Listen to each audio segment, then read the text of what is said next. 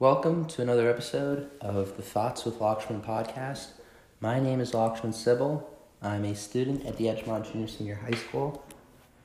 I've taken, well, I'm currently taking actually a German course from Oklahoma State University, and that's how I've studied uh, German language. Um, and I've also researched German culture, both in a professional setting and just myself. Um, in this podcast, I explore German cultural topics. Um, and uh, yeah, I mean, I just, I really just select topics I've read up on. Um, I choose ones that I find interesting and I go deeper, I dive deep into it. And uh, I write some formal notes and analysis, and then I produce a podcast. Um, I really appreciate your feedback.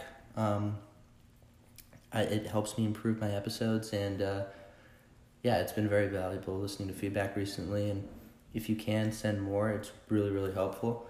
But let's just get straight into it. So, in today's episode, we're going to be talking about whether it's legal to escape prison in Germany, um, why, if so, or why not, and uh, but I may have just given away the answer though by by talking about it because we wouldn't have be having this conversation if it wasn't legal because that's what we would expect, but it actually is legal, technically speaking, to to escape prison in Germany. Um, you know, it's it's not legal legal, but it's legal, and I'll get into it. So, in Germany, they recognize the prisoner's right to escape. Um, um,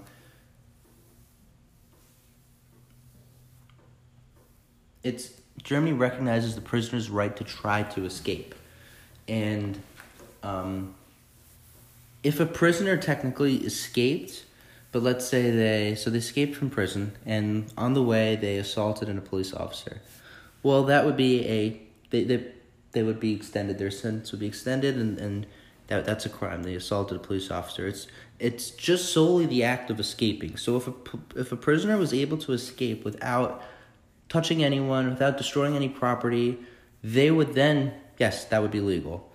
That's impossible. That can never happen in order for a prisoner to escape, they have to get past security. They have to get past property in some way, shape, or fashion.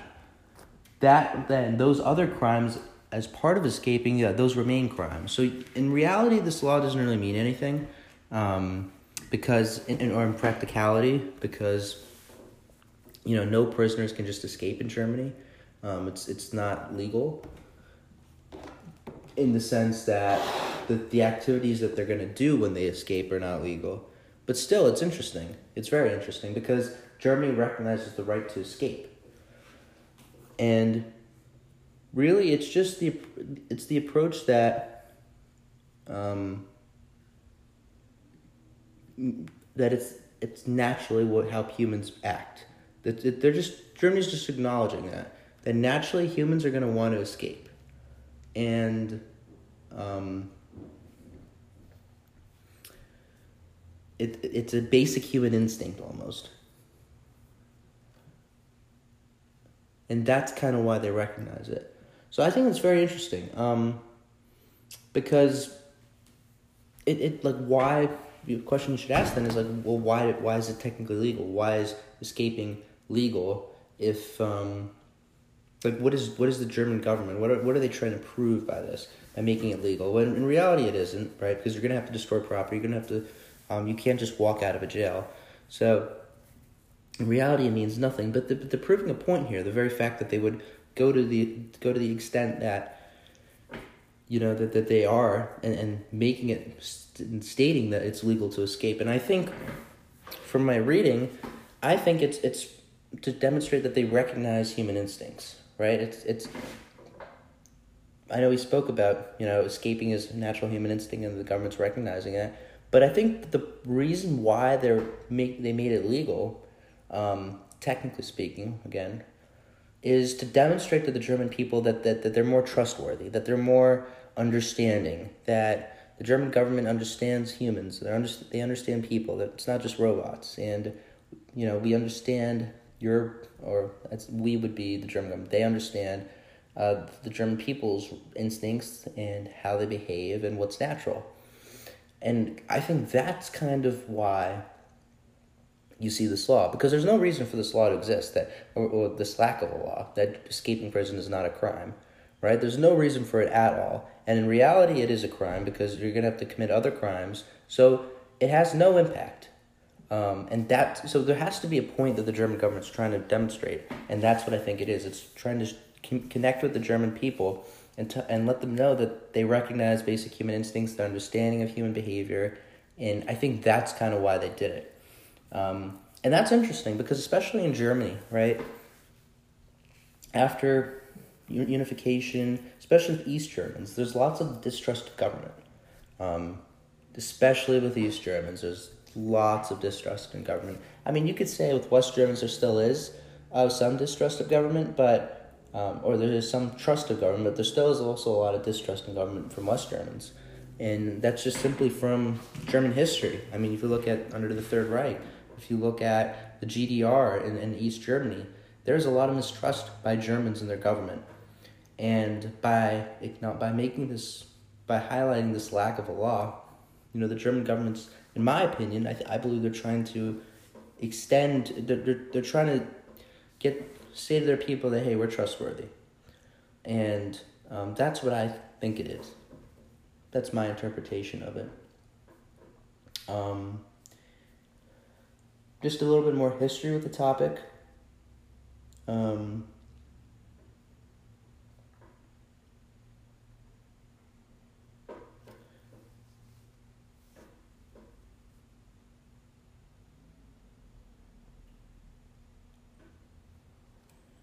you know, the, the approach of legitimizing escaping from confinement is not entirely new to Germany. Um, you know, Francisco Suarez, um,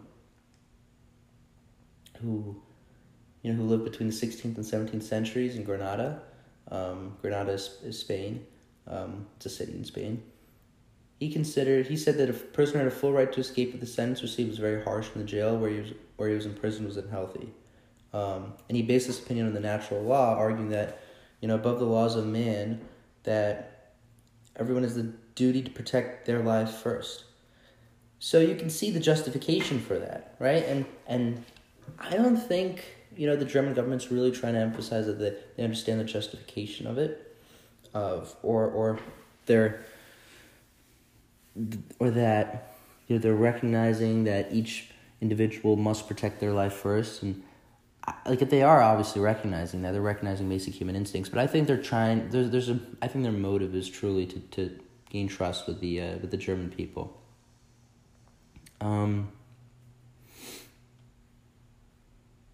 you know, Melanie Cesar Beccaria, um, he's another scholar. Um, he's, he advocated for the abolition. Capital punishment is ineffective, and it also violated the principle of the unavailability, unavailability of human life. Um,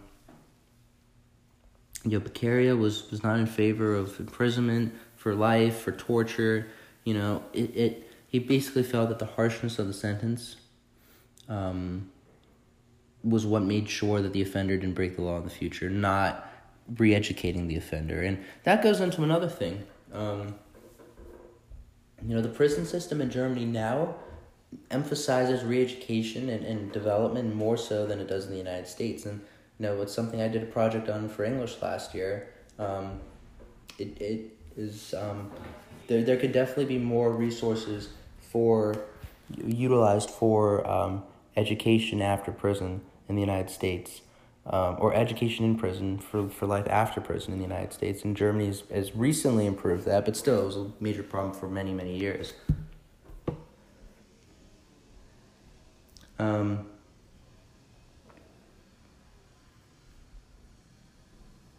I mean, as I said earlier, and the escape is legal in Germany as long as there's no crime, crime committed. Um, but still doesn't ever seem doesn't seem likely.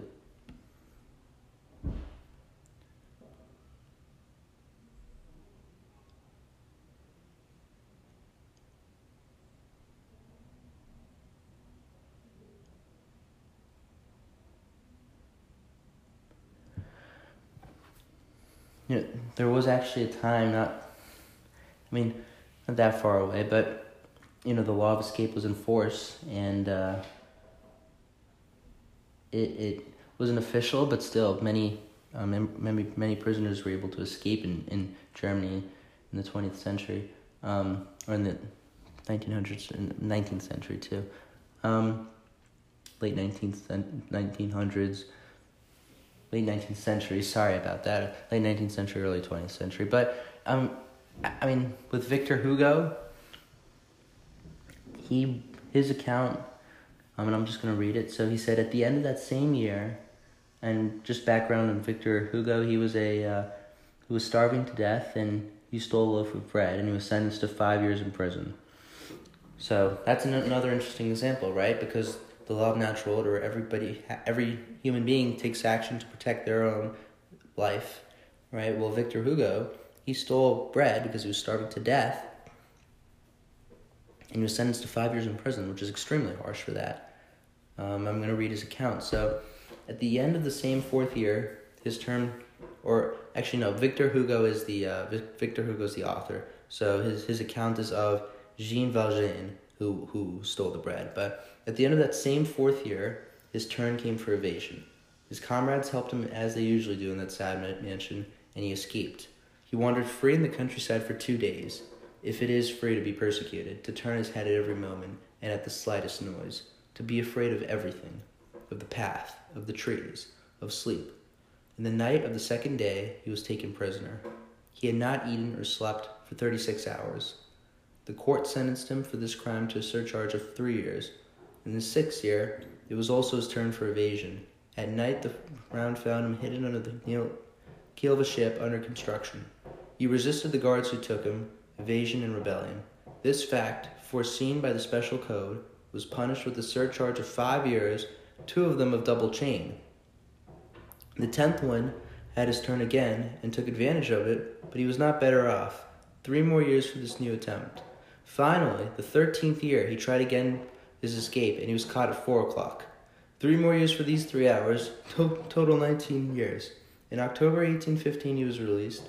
He had entered prison in 1796 for having broken a glass and taken a loaf of bread that's really interesting. There's a lot to absorb there.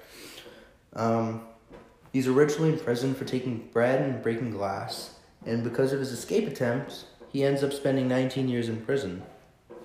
This is an example of a non-violent criminal um, who who spends a lot of time in prison, and, and there's definitely been a recent um, focus on non-violent criminals, and perhaps spending more. And obviously, this was in 1796, between 1796 and 1815 so the the technology the, the resources aren't aren't the same level but um, there's definitely a, a, modern discussion on you know nonviolent criminals and ways to educate them because they're they're more likely to have a positive impact in society compared to other inmates in prison. Another cool part about this is I was looking through my notes. The prisoners' clothes, if they were to escape in Germany, those clothes belong to the state. So that's um, they're, they're stealing those clothes. They're being a thief there if they escape with the clothes on. So they'd have to take off their clothes, but escape, but nudity is also um, illegal. So it, it's really is, they try to make it as difficult as possible because they're aware of the law, the German government is. But I still think, you know, I'm, I'm, I think it's very interesting. I think they are trying, this was trying, this was an attempt, I should say, to establish trust and, and more connection with their, with the German people um, by understanding, by saying, that we understand your human instincts to escape prison. But in most countries in the world, it's really just ignored because there is a human instinct to escape, um, but it's ignored in most countries in the world, and that's interesting. And especially considering Germany's history, uh, the distrust of government by their own people, uh, that that's interesting. That makes it it makes it very um, understandable why they would, um, you know, act this way. But yeah, thank you for uh, listening to this episode of the podcast. Um, I appreciate it. If you're interested in this type of content, like, subscribe so you see more. I'm going to be continuing to produce more German culture content. Um, and also, I'm sorry this podcast is a little shorter. Um, I ended it a little early because one, we covered the topic quite well, and two, there's a lot of noise at my house, and I, I want to make sure that know, I provide as quality experience as possible for, for the listeners. And also give feedback, by the way. If you give feedback, it's very useful to me, and I really appreciate the feedback I, I received recently. So, yeah, thank you for uh, listening to the podcast. I hope you enjoyed. If you're interested in reading more about prison escape in Germany, there's all sorts of literature online. Um, you can even read a couple studies that actually focused on, uh, you know, the prison escape and the likelihood based on the conditions in the prison. So, yeah, uh, thank you for uh, listening to the podcast, and uh, goodbye.